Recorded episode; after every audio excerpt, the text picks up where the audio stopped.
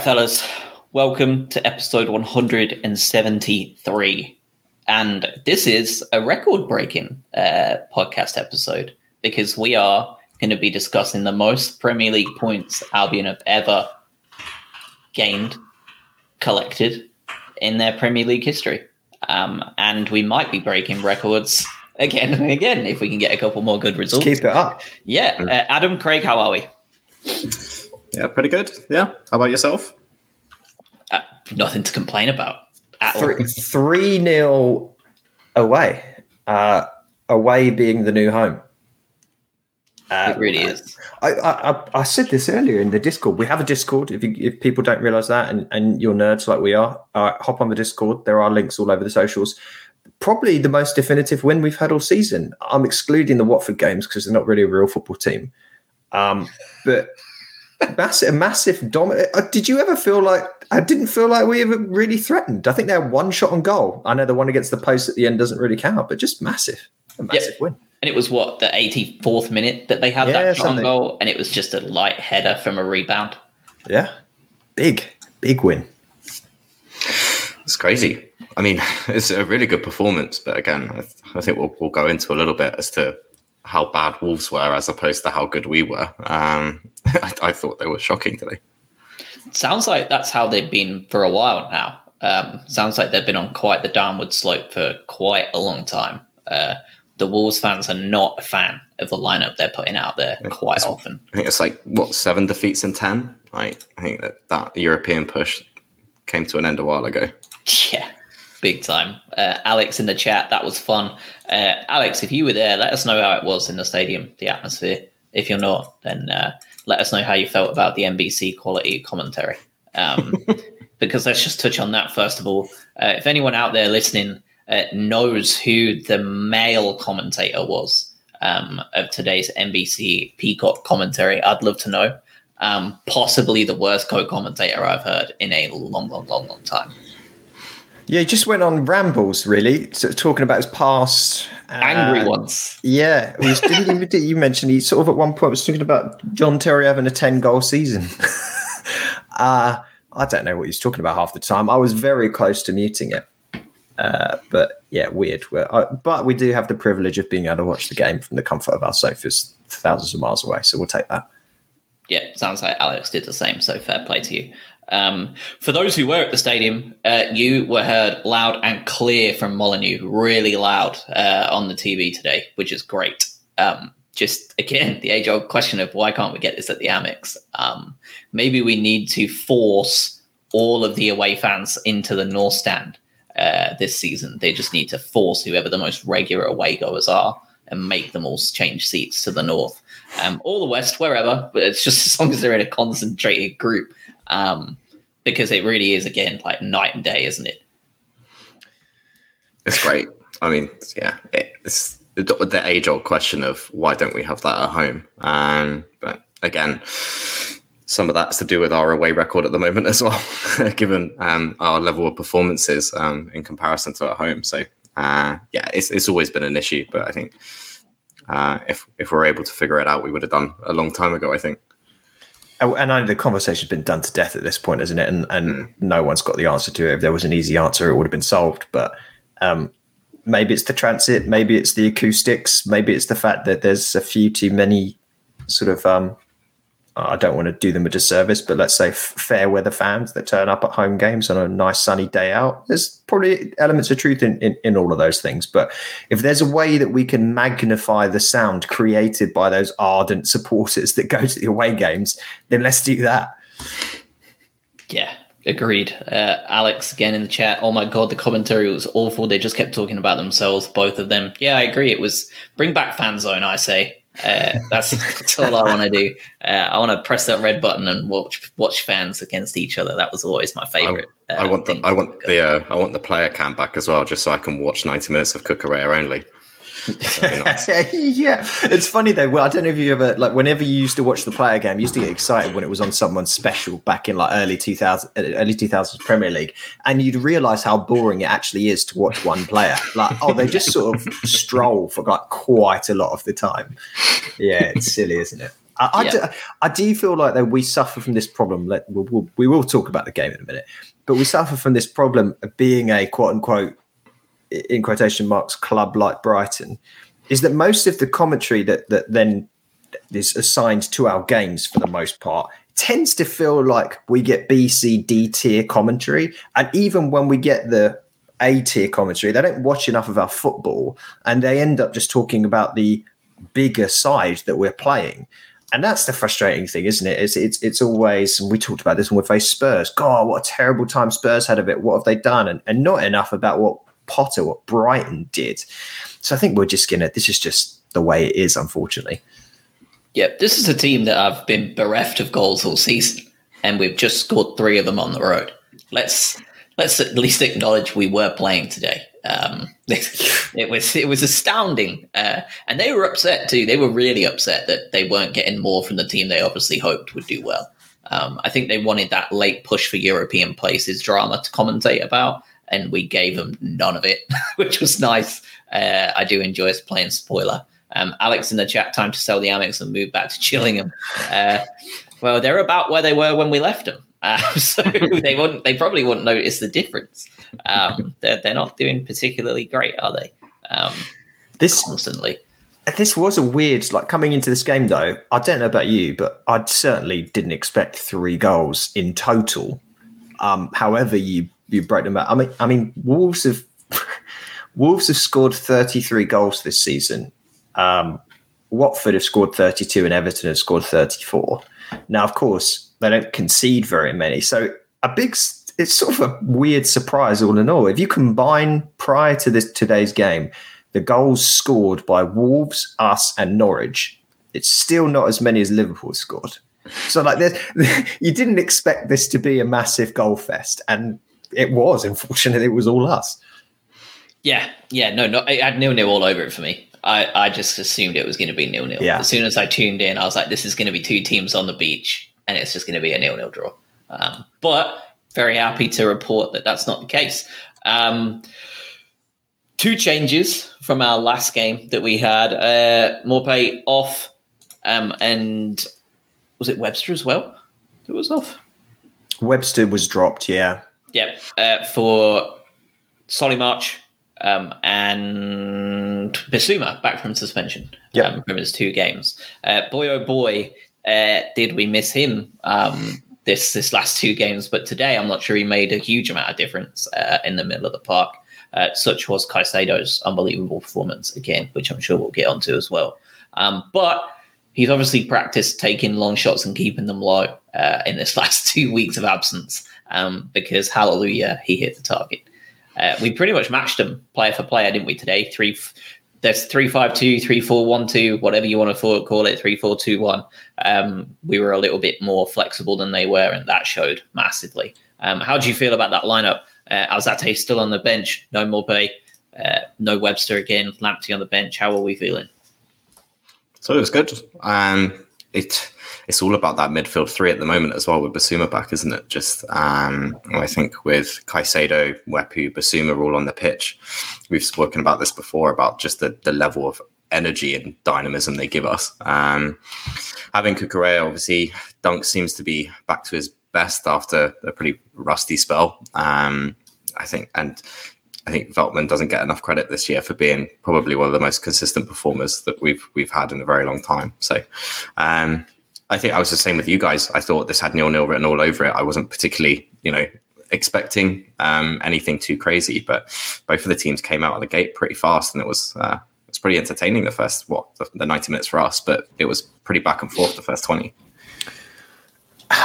There is. I, I was looking back at the game that we played earlier this season against them, uh, and it's funny just how much has changed since then. Because we were playing four at the back at that part at that point. Um, yeah, Dan Burn and Joel Veltman were our two central defenders. Uh, Jakub Moder was obviously in the team, and, and leading the line was Aaron Connolly. Um, and we lost that game disappointing 1 0, if you remember.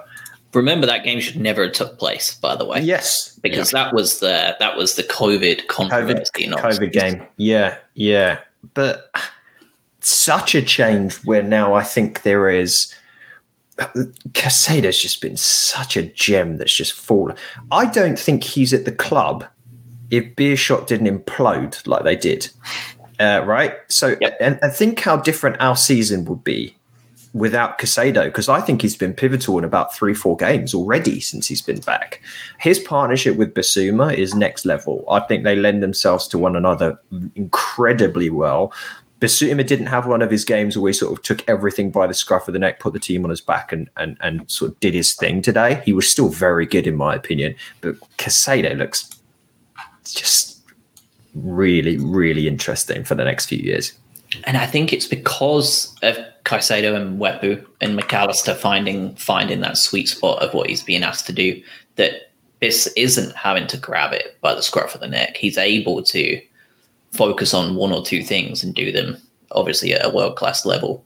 Yeah. Um, and he's he's able to do that while he can rely on players like that to be able to support him now, um, which he wasn't able to, right? Like two months ago, he and that's no disrespect to these players, but Pascal Gross and Adam Lallana in the central midfield are just not not comparable. You can put it's them not, together. Not the same. Not the yeah. same. yeah. Um, yeah. And and Jakub Moder was being asked to play much much further forward, uh, despite you know physicality wise, he's a bigger player, but he wasn't he wasn't at that level that you wanted him to be.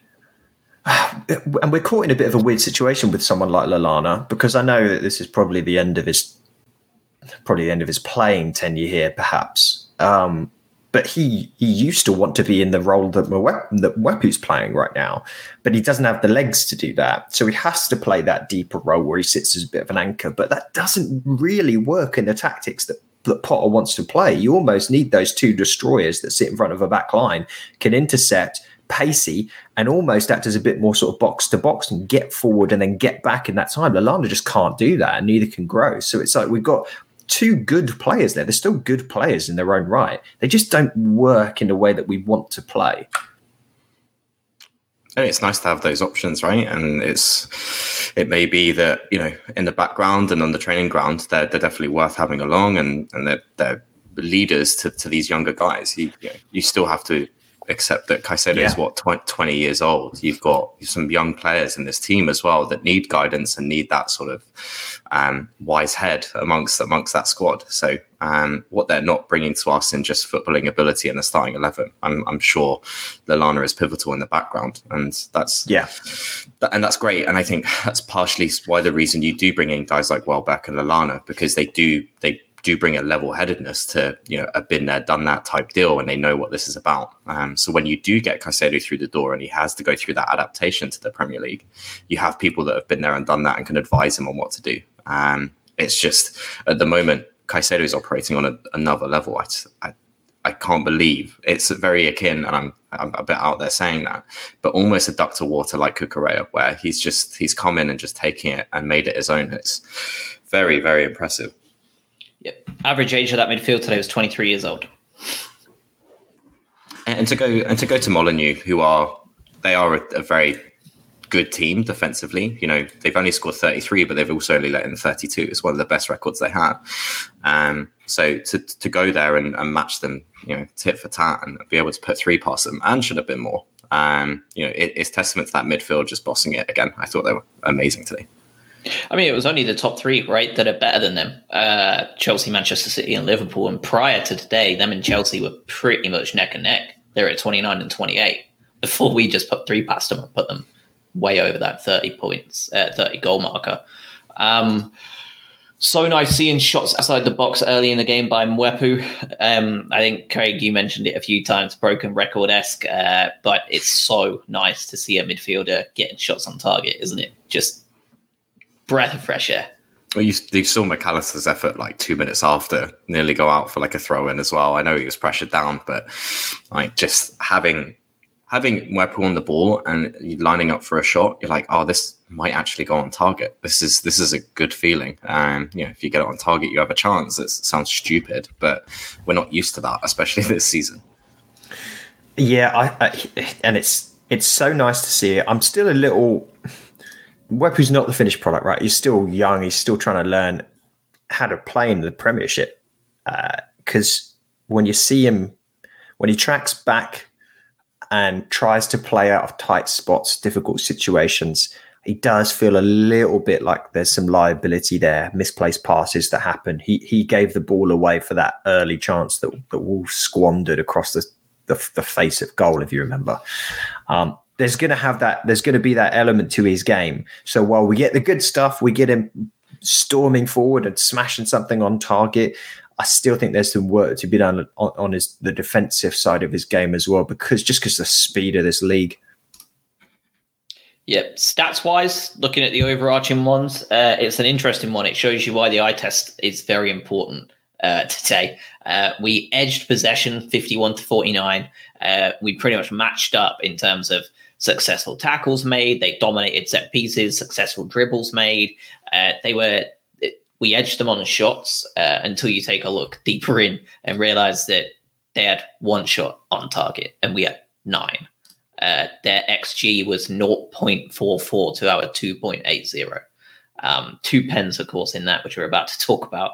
Um, but today was a good reason why it looks like a very back and like back and forth game, and for the first 20 minutes it was. Uh, but for anybody at the stadium today and anybody watching on the TV, there, looked like there was only going to be one winner uh, in this entire affair. Yeah, it, it really didn't, and it wasn't it wasn't close. I think getting into the, the player stuff as well. I know we're going to talk about the penalties, plural. Uh, Mac for me was the best player on the pitch before that penalty miss. Uh, some of the stuff that he was was doing, just in terms of creating space and some of the passing that he was pulling off, that is his. That's where he excels when he gets a little bit of space there's really not many players on the, on the team, if any, that can pick out a pass quite like him. He has that capability. Um, the penalty was, you know, not ideal, and I think we all collectively, everyone on on Twitter, was just thinking, can we score penalties? Is this a do? Is there a curse? Is there a problem? And then everyone's heads explode, and we go back to that kind of do we have a shooting coach? Can anyone on the team actually put the ball in the net on a consistent basis? And thankfully, that was quelled by the second penalty. yeah. Uh, let's talk about them. Uh, first of all, let's talk about the first penalty. Uh, obviously, instead of I'm not going to talk about the second first, makes no sense. Um, first pen, handball. Uh, agreed or not? Was it a pen? Yeah, yeah, yeah, absolutely. Yeah. I don't know what he was thinking. Yeah, no, it was it was quite blatant, wasn't it? Uh, Thirty three minutes in, um, Alexis McAllister steps up. How did you feel prior to the pin uh, of Alexis stepping up? Confident? Not confident? Bear in mind that we were we took five penalties this season prior to this, and we had scored three out of the five, uh, and we have scored ten of our last thirty. So I feel a little bit unhappy whenever we roll up to a penalty to kick. Um, how did you all feel with Alexis stepping up? It's the same. I think we've we've missed well up until that point we missed our last two. So you know it's three different penalty takers with Maupay and Gross missing one each as well. Um, I I haven't been confident in us taking penalties in a while. Um, so I think it, there's always a general trepidation around. I, do, I, I just hope that, that they get it on target. That's the and that sounds horrible. That sounds so horrible to say. Um, but yeah, they, they clearly, I mean, we're, we're still trying to mix up and trying to find our penalty taker because we have mixed up a fair bit this year. Um, but it, it's always it's always a nervy affair. I don't. Alexis doesn't. It doesn't. Oh, my stupid Amazon device nearly went off.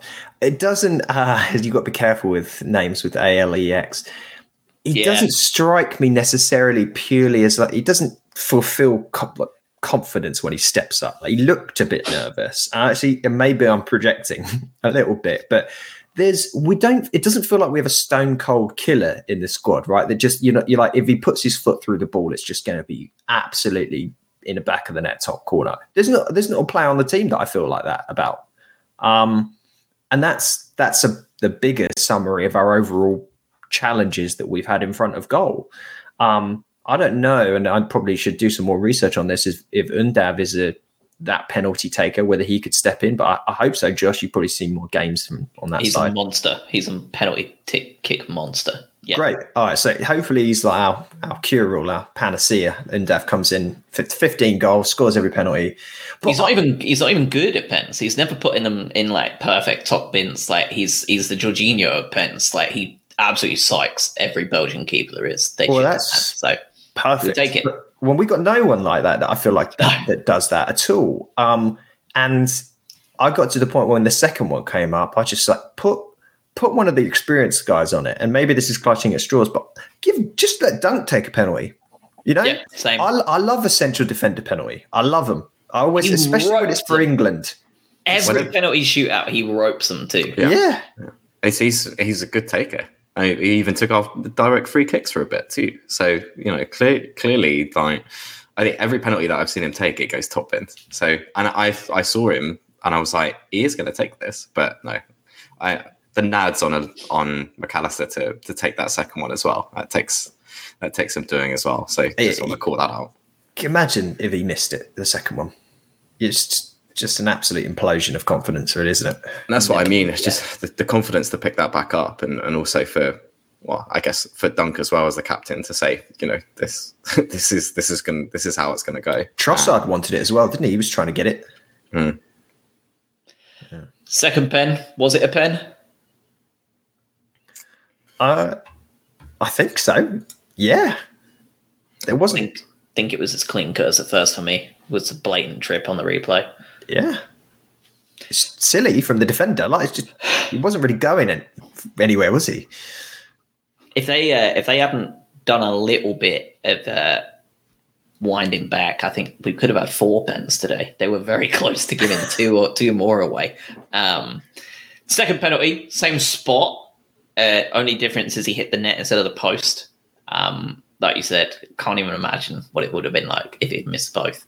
Um, th- does he ever recover from that mentality wise on penalty kicks? Obviously not overall, He's but on pens. Boca Juniors next season, yeah. I don't think he's ever given a pen again if he misses both. Um, obviously, as a player, he'll be fine, but as a penalty kick taker, I'm not sure you ever recover from that uh, for a long time.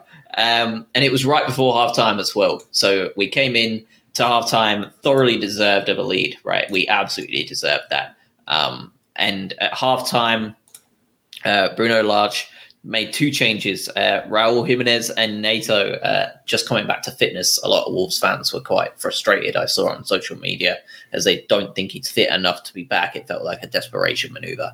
Uh, Neves off, Silva off. Absolutely shite, Silverini. I don't know. I don't know who on earth thought that this Fabio Silva was a player that can play it. How much did it cost? level. A fair whack, I think. Not very good though.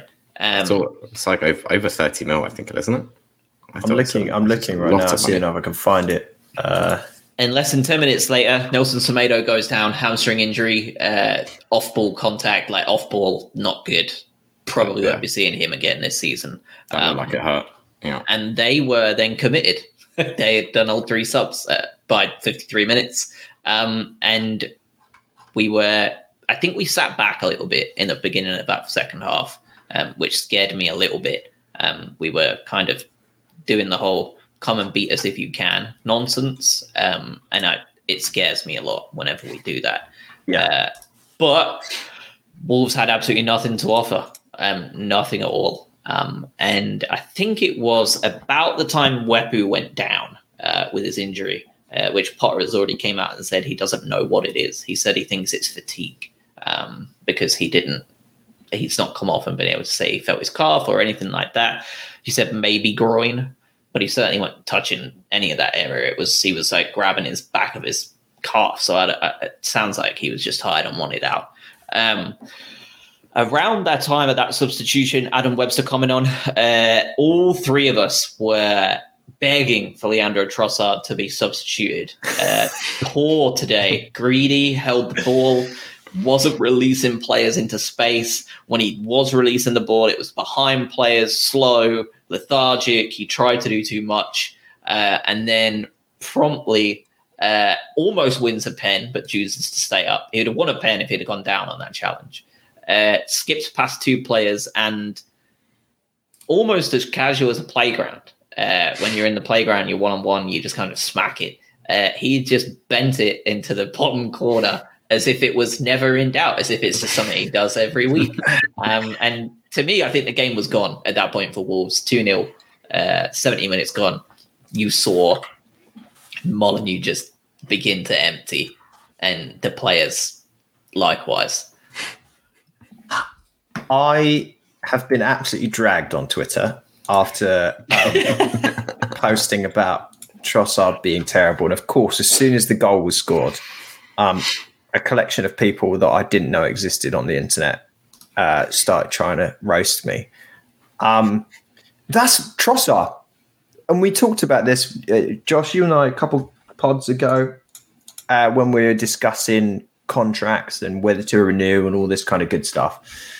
Um, this is who Trossard is. There are games where he looks like he's a League One player, and then he'll pop up and just do something absurd because he has that ability uh, in him.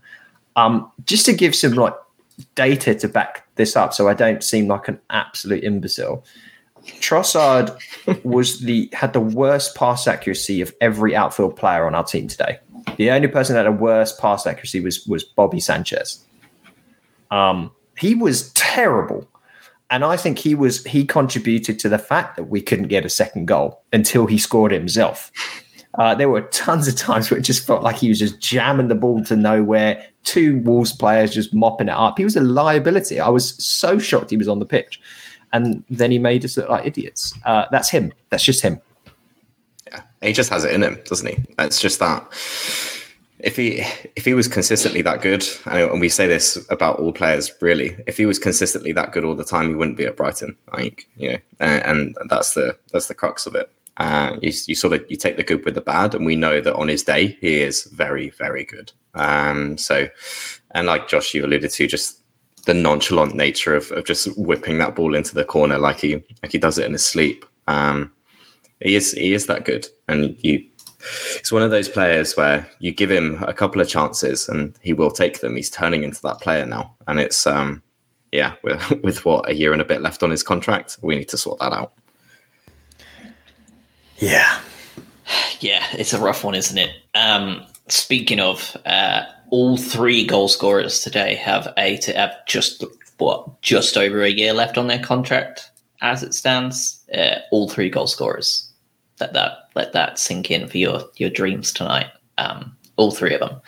Uh, shortly after that, we pretty much dominated the entire proceedings at this point. Uh, towards the end of the game, Bissouma, the happiest man to be there, uh, very delighted.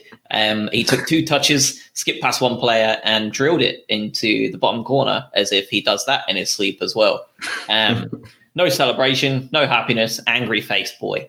Um, despite his his uh, his peers trying to cheer him up. Um, what was that all about? I would love to know from anyone at the stadium if he if he did a walk down the tunnel strop or if he was just being a tough guy uh, with his celebration or lack thereof. I um, read that he was like really really happy at, at, the end from from what, but I don't know. Someone someone should correct us if if they saw different. Maybe it yeah. was just the the vibes. He was just showing them how it's done. Uh, I don't know. Um, great goal though. Can't complain about that. Uh, totally wrong-footed Sá as well, didn't he? He just whipped it past him. Really good, and that's the thing is that we we want more of that from him. You know, we, we know his he is world class. I think that's, that's on on show for everyone. And the one thing that does have a question mark is his uh, is his shooting ability. And we we often see him go high and wide most of the time. And but when he connects, boy, does he! And so good to see him on the score sheet, obviously. But you know, he done he done his main job just incredibly well today, alongside Caicedo in the middle, and that was the, the cherry on the top of the cake for him. It was a nice, tidy little finish, and we know he's capable of it. It's just very few and far between.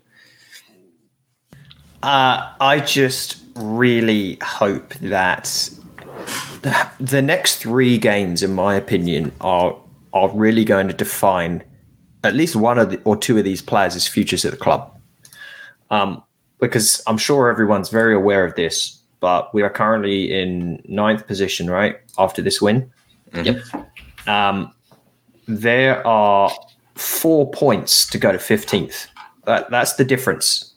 Um, so if you if you scuff your last few games, there is a significant change between what this club gets from TV money next season, uh, win amounts, and just the overall feeling at the club too of some of these players. Whether they feel like we're a club that are stuck in the doldrums of between 15th and, and 8th, you know, 15th, 17th in this Premier League, or whether we're going somewhere. And I know we've said this a number of times before. Um, we need to pay someone in this club. Someone needs to get paid because you can't just forever just perpetuate this system of never signing one of these players up and giving them money. And providing my data is correct that I'm looking at on my screen here, Trossard, Bissouma, Alex McAllister, they're not paid as much as some of our like worst players at the club from an annual standpoint. Like they all earn less than Joel Veltman. They all earn less than Florent Andone. They all earn less than Shane Duffy on an annual basis. Um, Neal Maupay, Pascal Gross, Danny Welbeck, and Adam Lallana far and away biggest earner at the club. Take some of the Lallana money and and put it into one of these guys, just one or two. And for me, it, you, you, it, for me, if, if, if there's any way to keep Bissouma, you do it because he changes the, the whole perception of this team. Um, and I'd give up Trossard and I'd keep Mac. I'd give him some money. Fair. Yep. It is nice though, isn't it? Uh, four games to go. Well, three games now. Uh, 3 nil up away from home and to bring on Tariq Lamptey and Pascal Gross uh, to see yeah. the game out uh, from a set piece and counter attack perspective. Um, there's not much more dangerous in the league to give Tariq Lamptey four minutes to just run uh, as opposed to 90. He he, had, he certainly had no qualms about it today. He was flying down that right hand side. Um, and overall, like what an overall performance. Would you go as far as to say that's our best performance of the season outside of, like you said, Watford, Adam? Dominant, most dominant performance where as soon as that second goal went in, outside of that, just wasn't nervous. I, would say probably the, the Arsenal games are the only other ones that would compete in my mind, just because of where Arsenal are in the table and what they're capable of. It's up there, isn't it? Just the the performance itself, the controlling of the game. I mean, Wolves didn't help themselves by being on the beach and then forced into three very early subs, so they couldn't really change anything towards the end when they're chasing the game. But I mean, like I said at the top as well, um, Wolves were awful today. I mean, you can only beat what's put in front of you, and and by that, it's an amazing team performance. But when you think of that Wolves team um, and just what they did, they were so they were so bad at the back, and, and just we were able to do whatever we wanted. Um, it should have been more than three. Um, so performance wise, yeah, it's an amazing performance. Um, it's definitely up there. Uh, I don't know if it was our best. It's uh, getting onto the players, um, it was a pure team performance. There was very few that stood out there with like the vast majority of touches that you would see. Um, as per like, there were quite a lot of games where Danny Welbeck has twelve and Lewis Dunk has 111. Um, wasn't the case today. Uh, even Danny Welbeck got stuck in. Um, but let's talk about uh, player of the season elect first. Uh, because he did dominate the touches proceedings, uh, almost 20 more than anybody else. Uh, the only good thing I think I heard from the commentaries mouth you uh, all day about Brighton and Albion, um, Marc Cucurella. Are we in danger of losing him this summer? No. To an outrageous bid? No, no, no. You don't think? No. But how good was he today? He's just dominant. The fact that the fact that we just play him as central defence and he's probably performance wise now our best central defender. no disrespect to Lewis Dunk. Oh, it's just stupid. He's 23. Uh, and he played for Getafe. Again, no disrespect to them. Um, he's astounding. Uh, but I, there's there were a number of players today that made this game what it was. Lots of candidates, refreshingly for for, for man of the match.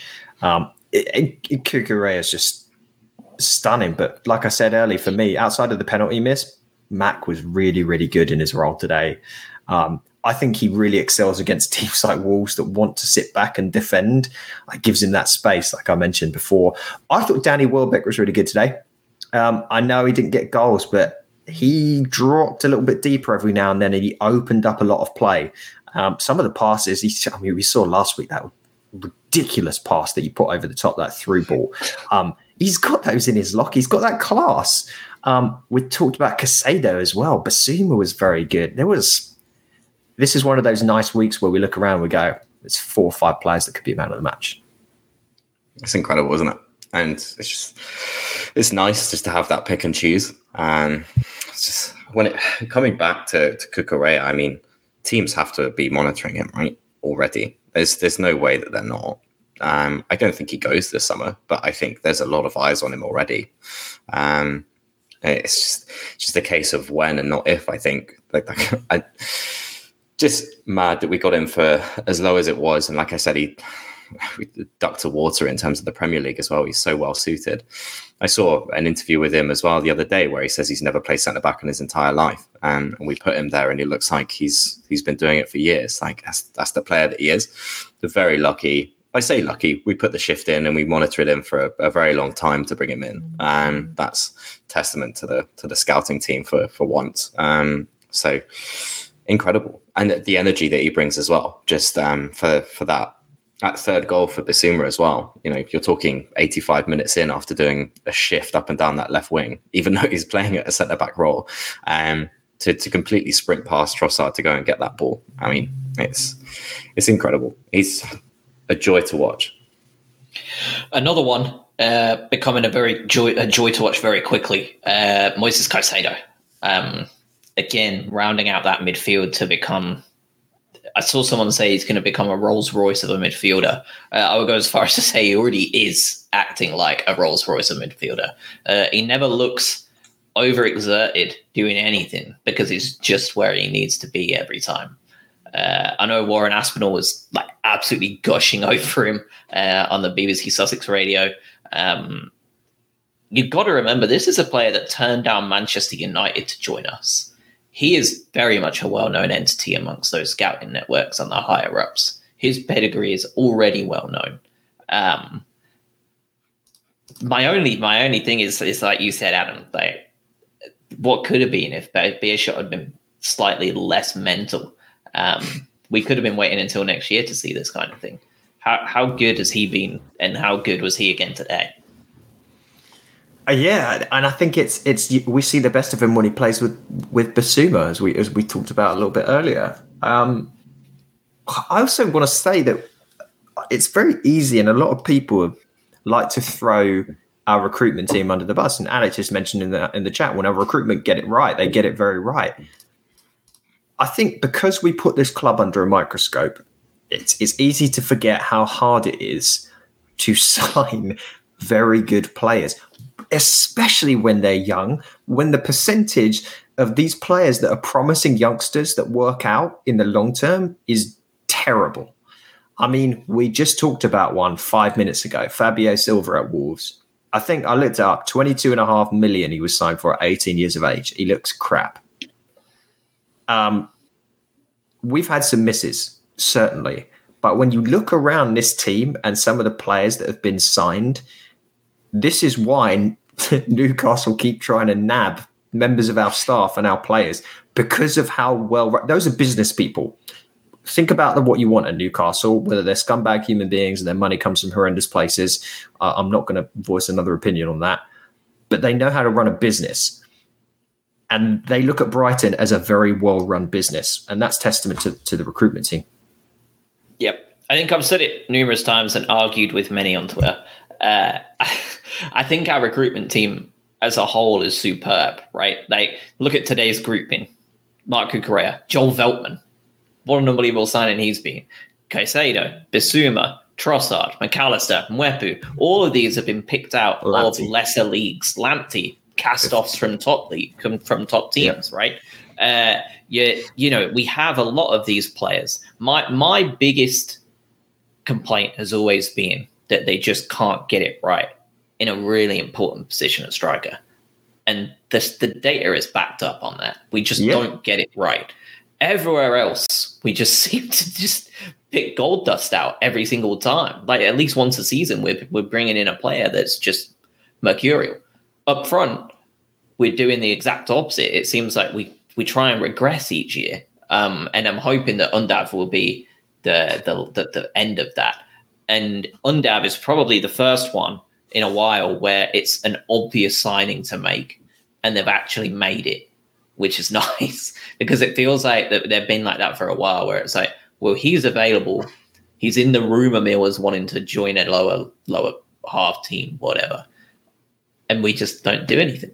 Um, Undav seems to be the exception, and uh, and hopefully he's the one that proves that we should just go a little bit more straightforward sometimes when it comes to some of these front men.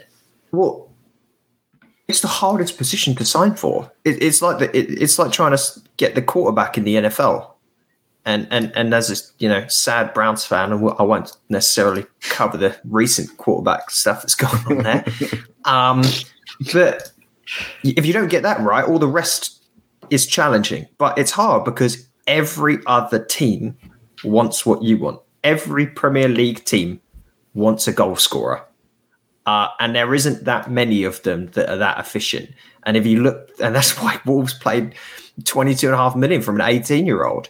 This is why we were doing all we could to sign Darwin Nunez even before he went to Benfica, uh, our favorite sort of meme transfer rumor that we've, we've ever had.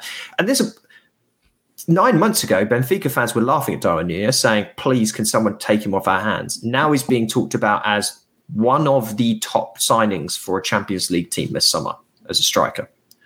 Uh, it's hard to do this, but the fact that our team were even looking at him, because our, our recruitment team can't just go out and nab a proven goal scorer because they won't come to this team. We can't afford to pay them, or we won't pay them, or they'll want to play in Europe. So we have to sign them before they do that. That's adding complexity and difficulty to an already difficult task. So, yeah, and that's and that's where we are getting it right, and where you have these these signings from the top tier that are being released, like Lamptey, or whether you're seeing some South American talent emerging through. Mm-hmm. And and Caicedo is when you look at it on the face of it, when you have everything in front of you, it's an obvious, you know, 18 year old playing the number eight role for his national team. Like that seems very simple. Um, but it's the effort that goes into that scouting recruitment that says, look, we can we can give you what you want, and you're nearly there, and we won't stand in your way when you get there. Um, and I think that's making our recruitment easier. Now we're starting to get a reputation for that. You know, you can you can say to Caicedo, look, look at look at Ben White, look at Sanchez. Like we will give you playing time. You don't need to go to Man United right now. Um, and and that's that's where we can start building that network and and start as a business. And, and people hate hearing that, but as a as a business, we start having these players come through and emerge, and then they can help us build alongside us helping them. It's a mutual benefit for both yeah, you know, a very young player and and an up and coming, very well run club. Um, so it's starting to. And I, I say this, I have no idea whatsoever. So this is just coming out of my mouth, and it's nonsense. But when you start to build a potential reputation for helping young players to the top, those players are going to want to come to Brighton now without the hard sell. Um, and, and, that's what we're trying to probably achieve there. And that's why everyone else looking in is going, we want to do what they're doing. Um, and it's all based around data analytics based on Bloom's background, that whole moneyball term that's been thrown about now with, with Benham too. Um, you can see what we're trying to achieve and it takes time. And that's where our patient element comes from. And, and that's where we just have to put our time. But now we're seeing the fruits of that labor with Caicedo, with these players coming through. And it's like, damn, this is very, very exciting. Um, so, you know, we, we've got a big summer transfer window coming up. You know, we've got a lot of people coming out of contract, and we need to wrap those up first before before we start looking at additional um, you know, pieces to that jigsaw. But um, there's never a dull moment when it comes to to our transfers, and I'm sure we'll talk about those at length. Yes, yeah, I suspect that's going to be obviously the the key piece of conversation for like three months uh, in the coming months. Uh, man of the match though today, um, who you got? Craig, you first. Uh, it's hard to look past Cucurella, but purely because he gets the man of the match nine times out of ten this season. Um, I'm going to go for probably Caicedo again today. I just I, I, I can't believe how good he is for 20 years old. And Adam saying that you know Bissouma makes him better. I think he makes Bissouma better as well. He he's starting to make people better around him too. He's becoming very good in that role. Um, I can't get enough of him. I can't wait to see him play more. Um, three shots, two on target, four key passes, ninety-four point one percent pass accuracy, and an assist. Daniel Welbeck, man of the match for me. Fair play. Uh, yeah, not much to complain about on either of those two. Um, because neither of you picked him, I'm going to go with Cucurella uh, because I thought he really was just so good. Um, and I'm still so sad that Trossard didn't play him in uh, on that counter attack where he was literally all on his own um, on that left hand side with no one near him. Um, I'm just so intrigued just to see how that move would have gone down if he'd have played that ball through. Um, was that the one where Caicedo was also there and Trossard ignored both of them and yes. lost the ball? Yeah, yeah, yes. sounds about right. Yeah. Uh, he, I think, oh. well, he tried to play the pass to Cucurella about eight seconds too late, and then was miles behind him. But did he do any step overs before it? Probably. yeah. I can't. Sorry, we love Trossard, but he was crap until he scored. I can't wait until Cucurella scores. I want to see that hair go absolutely mental. Yeah, yeah. Well, we got it's Caicedo. Because Caicedo scored. I can't remember. He hasn't, has he? Oh yeah. Yeah, we need to get we need to get a couple of these these new new guys on the on the score sheet before the season ends. Yep. Uh, elsewhere around the league, uh, some interesting results uh, this morning. Uh, Burnley came back from 1 0 down against Watford to condemn them to the drop uh, deservedly. Norwich are definitely gone. Mathematically, they are Zippo. Uh, Watford probably next week. I mean, um, there's, only a, there's only a point between them, isn't it? So they're, they're Watford's form is just just horrendous. It looks like a murder. You see? Do you see their home form this season? I think they got seven points from home this season. Well, someone's trying to compete with the Amex. Um, yeah. The how how quickly do you think Everton fans went from loving Watford and and you know trying to buy property there to deciding that they are now their arch nemesis? Well, because... they may well get to continue that rivalry uh, in a couple of months' time. Um, yeah, because they are in deep trouble. Chelsea tomorrow for Everton um, doesn't get and much much much harder. The, really, yeah. Then Leicester after that, and then they actually they do play Watford the 11th of May. Yeah. Uh, prayers up for the uh, for the incredibly insightful Donny van der Beek, who rejected Newcastle's loan transfer because he doesn't fancy a relegation battle. Um, good luck to Donny this weekend. Uh, doesn't get any easier for you, mate. Well, it um, does actually because he gets to go back to Man United and get managed by his old manager, so he's probably true. actually happy. Yes, yeah. Um, but on the whole, quite hilarious to look back at that article. Um, up top, Liverpool and Manchester City, uh, cracking on there. Manchester City need a win, uh, which they are promptly in the process of doing against Leeds currently to keep that title race alive. Uh, the top four are fighting desperately not to take top four. Um, and Brighton of Albion are just coolly and calmly sneaking into that top 10 again, uh, sitting there in ninth place. And I would argue with three games that are absolutely winnable. Um, we don't have a Manchester City, we don't have a Liverpool, we don't have a Chelsea, for example. They're the ones where you just go, well, we're, we're effed. Um, we have the quite frankly appalling Manchester United uh, that do love to get absolutely victimized results against us. So even at their worst, they tend to beat us through. And if they don't yeah. beat us, they just bring the game back after it finished and win anyway. Yeah, yeah. Shout um, out to the worst moment in football history when games ended and a penalty gets awarded. I still can't get over that. As as of present, uh, we've also got 17th place Leeds United, who are now just as much in the relegation battle as Burnley, really, um, because they are now below Burnley on goal difference. Um, they've had some life in them recently, though. Leeds. I, I know Man City is unfair, but they've been pretty good under the yeah, three under, um, three wins in the last six. Ted so. Lasso, haven't they? Yeah, and thank God they have for them because mm. they they could well be down there if they'd be in much more trouble if they hadn't. Sixty eight um, goals conceded, which is just a crime. Yeah, that's a lot. only Watford and Norwich have more, um, and only by Not three. three, yeah.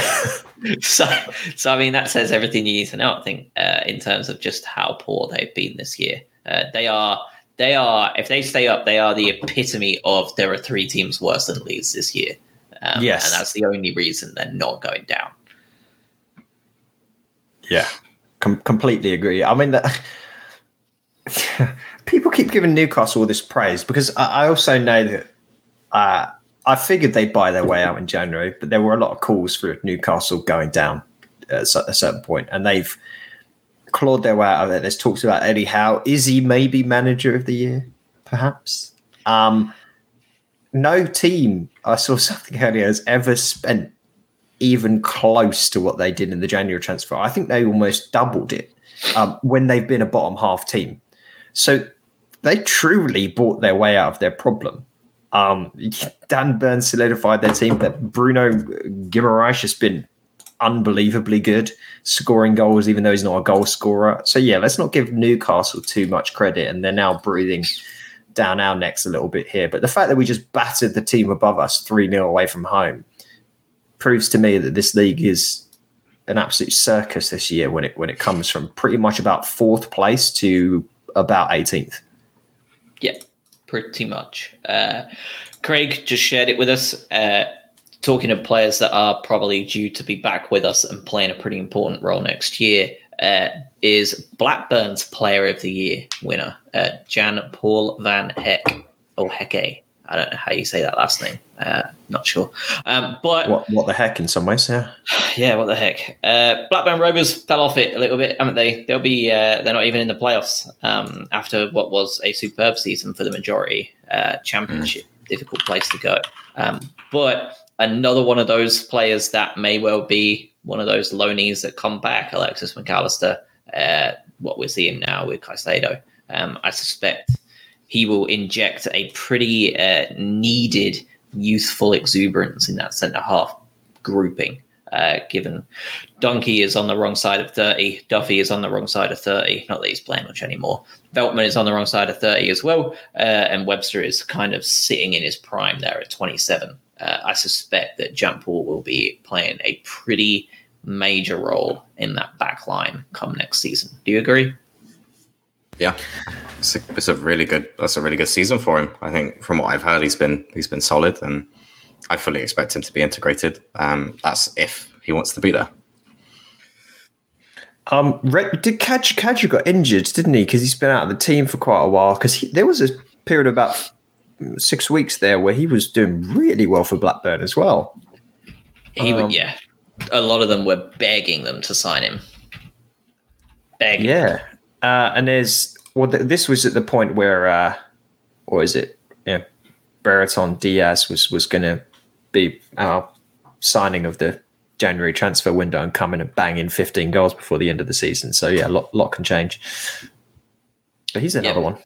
Kadra.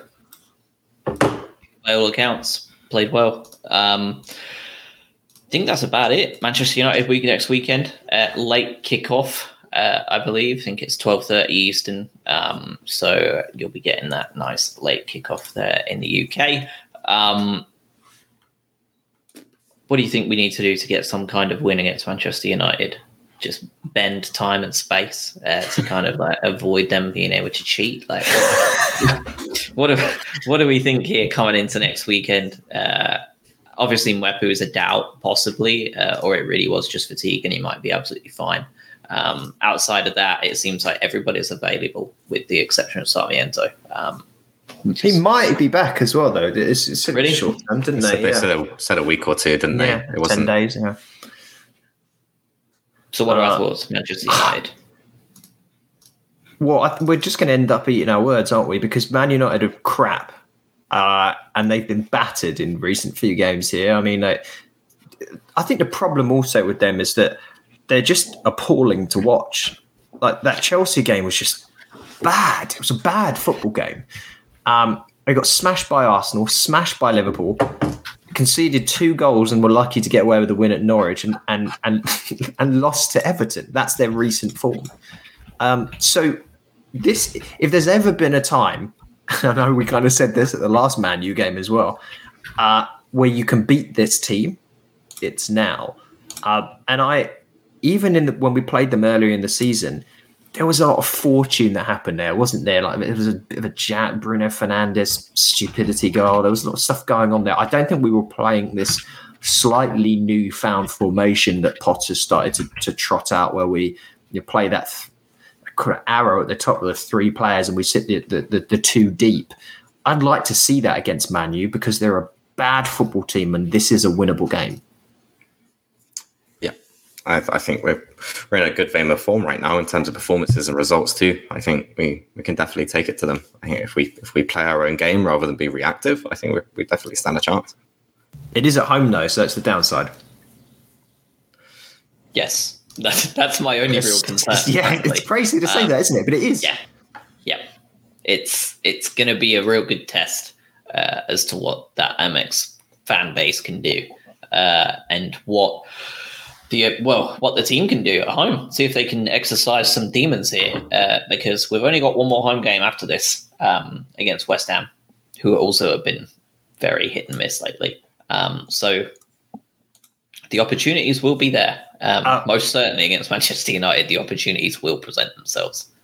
Uh, gun to your head, when without looking up, when's when's the last time we won a game at home? What, what month? Boxing Day. Yeah, correct. Yeah, it's, it's only because I was there. Yeah, yeah, yeah. I think it's fight, quick. Yeah, you got to win. I think if it wasn't a day, you know what I mean? Like yeah, if it was like November twelfth, I probably wouldn't have remembered. Um, but yeah, that's incredible. Yeah, yeah, it's not okay, is it? It's not okay. I mean, well, we've got one in 2022. Yeah, and it's May tomorrow. shocking. That's really bad. Um, good, would be nice job. to get it against Manchester United too. Yeah, good job. Our away form is borderline Champions League. yeah, yeah. Oh. All right, fellas. Uh, I think that's just about everything. Do you have anything else you want to bring up before uh, we set off? Uh, let us know if you've seen on social. We, we we got some new logo and background and things like that created by someone that is way better at drawing and art than we are. We try to do something a little bit different. So let us know what you think. We kind of took some inspiration from the, the you know, Brighton our old coat of arms and things like that. It's a little bit of fun. So let us know what you think about that. That was that was quite a fun little project for us to do. Great. That's it. All right, cool. Well, have a wonderful uh, week ahead of you. Welcome to May. Holy shit, uh, that's this this is uh, this is going quite quick. Um, and yeah, we'll be back for Manchester United chat uh, next weekend. Hopefully, uh, we can get another three points um, and continue just adding to add into that record total. Really, why not? Top ten, the quest for top ten finish. Let's do it. Yeah, absolutely. Thanks all.